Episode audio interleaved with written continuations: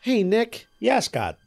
I know we already talk about Back to the Future Monday through Friday every week, but you ever think that it's not enough and maybe we could talk about Back to the Future on the weekend too? Well, Scott, we already talk about Back to the Future on the weekends in our Patreon exclusive podcast, Back to the Future Minute No Roads Edition. Oh, you mean the weekly podcast where we discuss everything Back to the Future related, including the comics, the video games, and even the filmography of Robert Zemeckis. Absolutely, Scott. For as little as $5 a month, you will gain over 20 hours of exclusive Back to the Future Minute content. Why settle for five days a week when you can enjoy Back to the Future Minute every day in your goddamn life?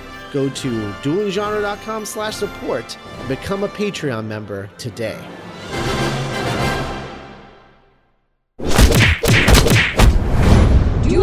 Genre.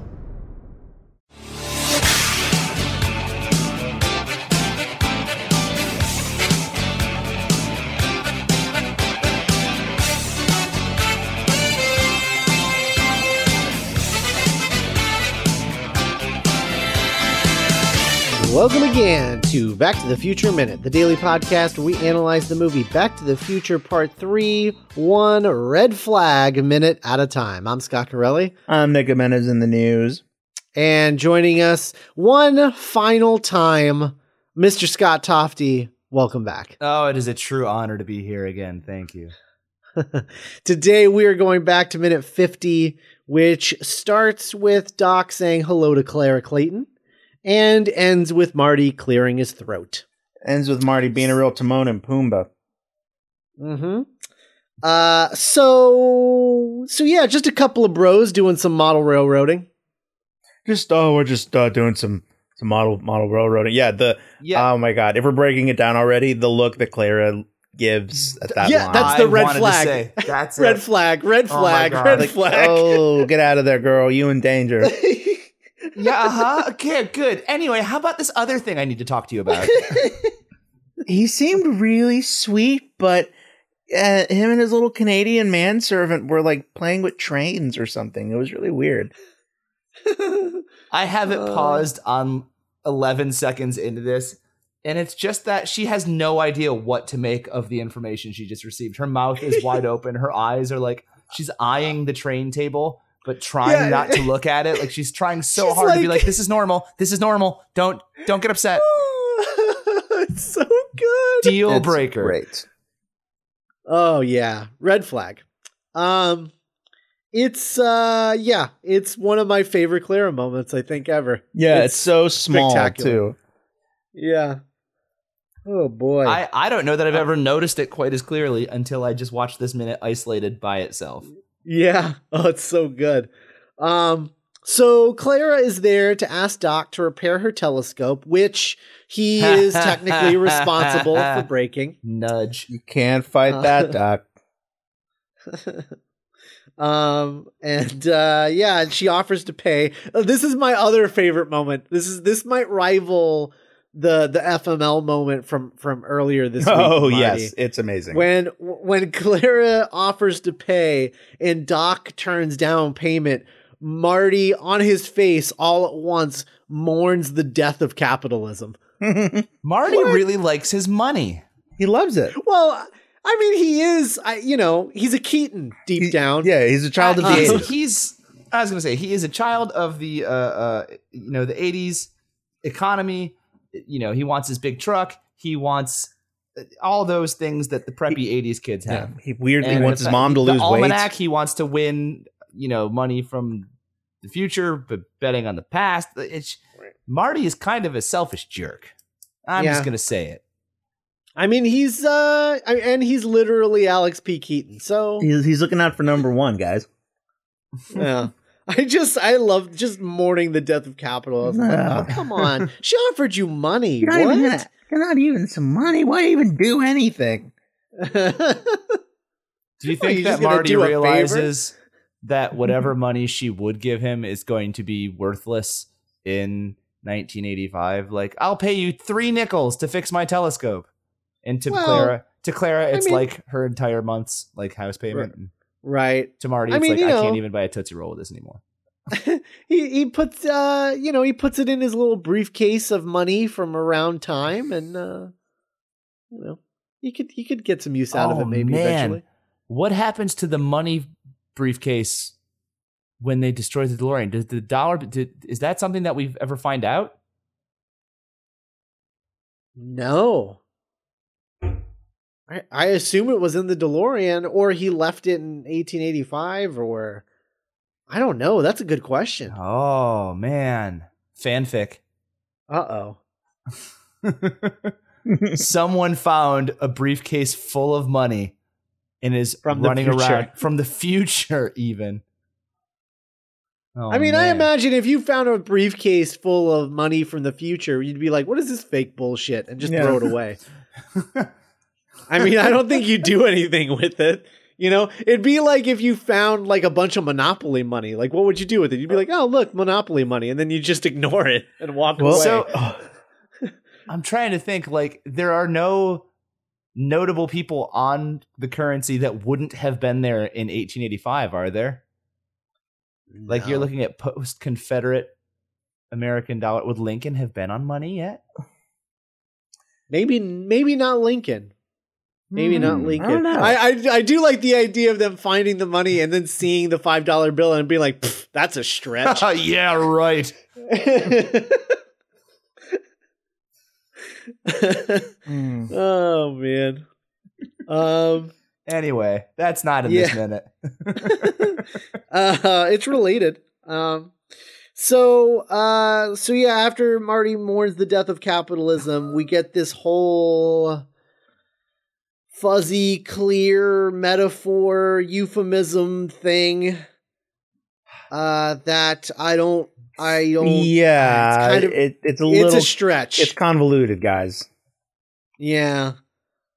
I Um, I I and Clara is like just I she's just Ugh. taking in Doc's musk. Yeah, dude, like it's just ab- about it.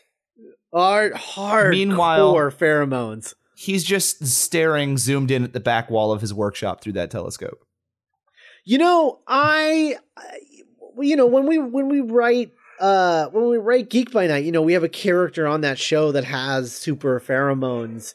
And to a certain extent, this is kind of what I picture the people who are affected by his pheromones. Oh, yeah, like- yeah.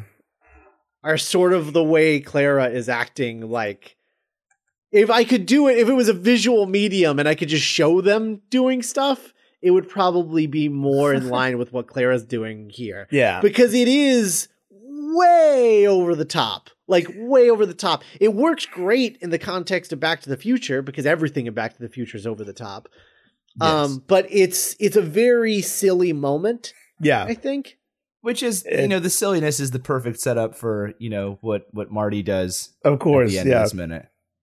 Yeah totally um also uh because star wars minute is uh talking about uh, attack of the clones right now they've Right. been talking about really really awk- painfully awkward love Ugh. scenes I um wouldn't say this is painfully awkward.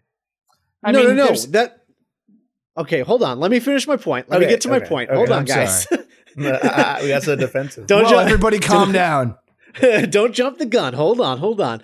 Uh, so one of the things, one of the arguments in defense of the Attack of the Clones love scenes is that Anakin is a virgin, you know, a 19 year old virgin, essentially a monk who hasn't really interacted with any other women and has been pining for this one person forever and so he doesn't really know what he's doing and that's why the scenes are super awkward or whatever.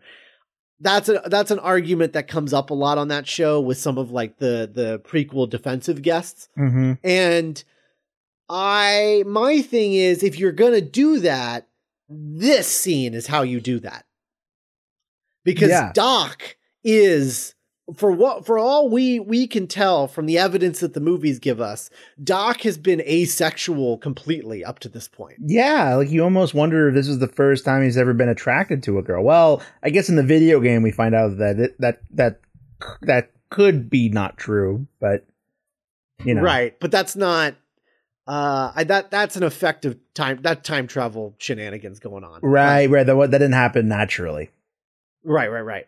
Um, so so uh, my thing is like I feel like if your if your goal was to make sort of like an awkward first love encounter kind of thing that's like oh this is really kind of awkward and and slightly one foot in the weird territory this is how Mhm. you do it not not like jumping into the deep end of weird like Yeah. in attack of the Clones. So there's like there's there's weird in the sense that this is kind of cute. It's like, oh look, Grandpa's got a girlfriend, you know, like that's sort of sweet. He doesn't he does things differently than we do. That's You look at you look at you look at Anakin and it's just like, okay, he's gonna murder his whole family, and he quite literally does. Um, Yeah. like, uh, eh, I, I see your point. I also don't. I, I have a hard time giving George Lucas the credit of figuring that out on his own. But as far as this goes, like I find this moment endearing. It's like it's it's nauseating, uh, but it also it's like it the intent is so different. Do you guys Yeah, watch Adventure well- Time? I don't. There's two characters uh, that these two remind me of. Uh, it's like Tree Trunks and Mr. Pig. Anyway, our, our Okay. lis- I, if- I don't watch it. I'm sorry. Yeah. Well, if our listeners out there listen, are fans of Adventure Time, hopefully Somebody out there is is Yeah. is going. Oh yeah, I get it. yeah, but anyway, so I, the only reason I bring up the Anakin thing is because of the the the prequel defenders um, argument about the context of those scenes, and I feel like the context is sort of similar here, only this is executed way better. Mhm. All right. Um, the can understand theoretical context, theoretical context. Uh, so anyway, yeah, I I uh, I'm not I'm not um, I'll be honest, I'm not crazy about this scene. Uh, it's a little much. It's a little much. Little much. I think. I think the payoff, Marty being, and I'm just gonna say it. You can bleep me later if you want. Marty being the the world's biggest blocker right now, uh, pays Uh-huh. off the the awkwardness of the. It, you know, it all becomes suddenly clear. Like it's so schlocky that it's Yeah. just it's the perfect setup for a great knockdown. Yeah. And that's like my opinion. Back to the Future does that better than just about any movie I can think of. Mhm. Um, where they set Yeah. something up so perfectly and they tee it up so great, and then they just knock it out of the park. Mm-hmm. And it's just the littlest thing, that little um, the effeminate right. kind of throat clear that Marty does at the end. And like Just it, it, completely pulls you out of the moment. and in the Yeah. story, like Marty is still likable because you know that he's trying to be in his way like altruistic. Like he's not being selfish. He's not jealous of Clara. He's just like I, I'm trying. He's to, taking on the I'm- doc role. He's, he's Yeah, he's trying to be the responsible one. Also, framing wise, uh, I like that he literally comes between them. Oh, it's great. Yes. Yeah, it's so yeah, Yeah. it's just shy of over the top. I think. Which is uh, how you could probably describe Back to the Future in general. Yeah, just shy of camp. Man, there's Yeah. there's something, and you guys talked about this, I think, back in season one with this whoever the cinematographer was or the director of photography or something. There's something Dean about Cundey. yeah. Is he he's same one on part three here? Yes. Yeah. Oh, yeah. there's something about these movies from the 80s where it's like the combination of the way they shot it the lighting the the the writing it's just it's it's so just on the edge of being a cartoon while still being close enough to real life that it's i don't like i don't think movies are ever going to be this endearing or special again. There's something magic about sort of movies from this era that i don't Uh-huh. think you're going to recapture in any other time you know? I don't think you get it ever again. You get different I- I- variations on the theme but i think there's something very specific about like you know 1985 to like 1992 hmm that just, I think I think that there's an argument to be made that at the time when this came out and in that era in particular that you were talking about, it seemed as though film was at an absolute creative peak as in it wasn't getting any better than where it was at that moment yeah. because what needed to happen to create more opportunity hadn't been invented yet right and and so what they what you have is a bunch of people who are absolute masters at every aspect of their craft. Yeah. Whereas today we're now like back to like 70s era where we're experimenting a lot and we're making a lot of mistakes and doing Mhm. weird stuff. But I think about another decade from now, or maybe even not quite that long, we're going to be at another cusp where we're at the where everyone is a master of their craft Well, again. and I'm thinking now too, like when you look at the movie technology from this time, it's they've been doing it the same way since. I That's mean, exactly what I mean. Yeah. Right. But yeah. everything, I, I, I'd argue with you in this point. I think everything just keeps going forward. I think in another decade you're going to see even more. I mean, look at what Rogue One did with the special effects, like with with. R- right but that's that's uh, what i'm talking about i guess more specifically is um digital was invented Right. and that and, and this is the cusp of analog this is like the end all be all of analog filmmaking um is right in that area that you were talking about Yeah. uh and then we introduced digital into everything and we sort of started over do you remember early digital films Oh, like yeah. Pieces of April and stuff like that, where it was just like really grainy, and you were Mhm. like, "How does anybody watch this? Why would you want to make movies like this? This Yep. is terrible." I just wonder if people are going to have the attention span to spend as much time getting good at that before the next thing comes along. Like these people have been trained by generations and generations of uh, masters in the field of doing movies one way, and I just feel like the turnover is so much quicker. I'm, it'd be interesting to see, but Yeah, I, I'm. I'm just. I'm interested to. St- yeah, I mean, I, I. That's. I think that's what it ultimately comes down to. Is like I'm interested to see what happens because I think, uh, you know, before, you know, before that big burst of people, um, of like big blockbuster guys, you had the USC guys like Mhm. uh that did all those 70s films, and then before that, you had like a few name guys like John Ford and um, uh, Billy Wilder and Alfred Hitchcock.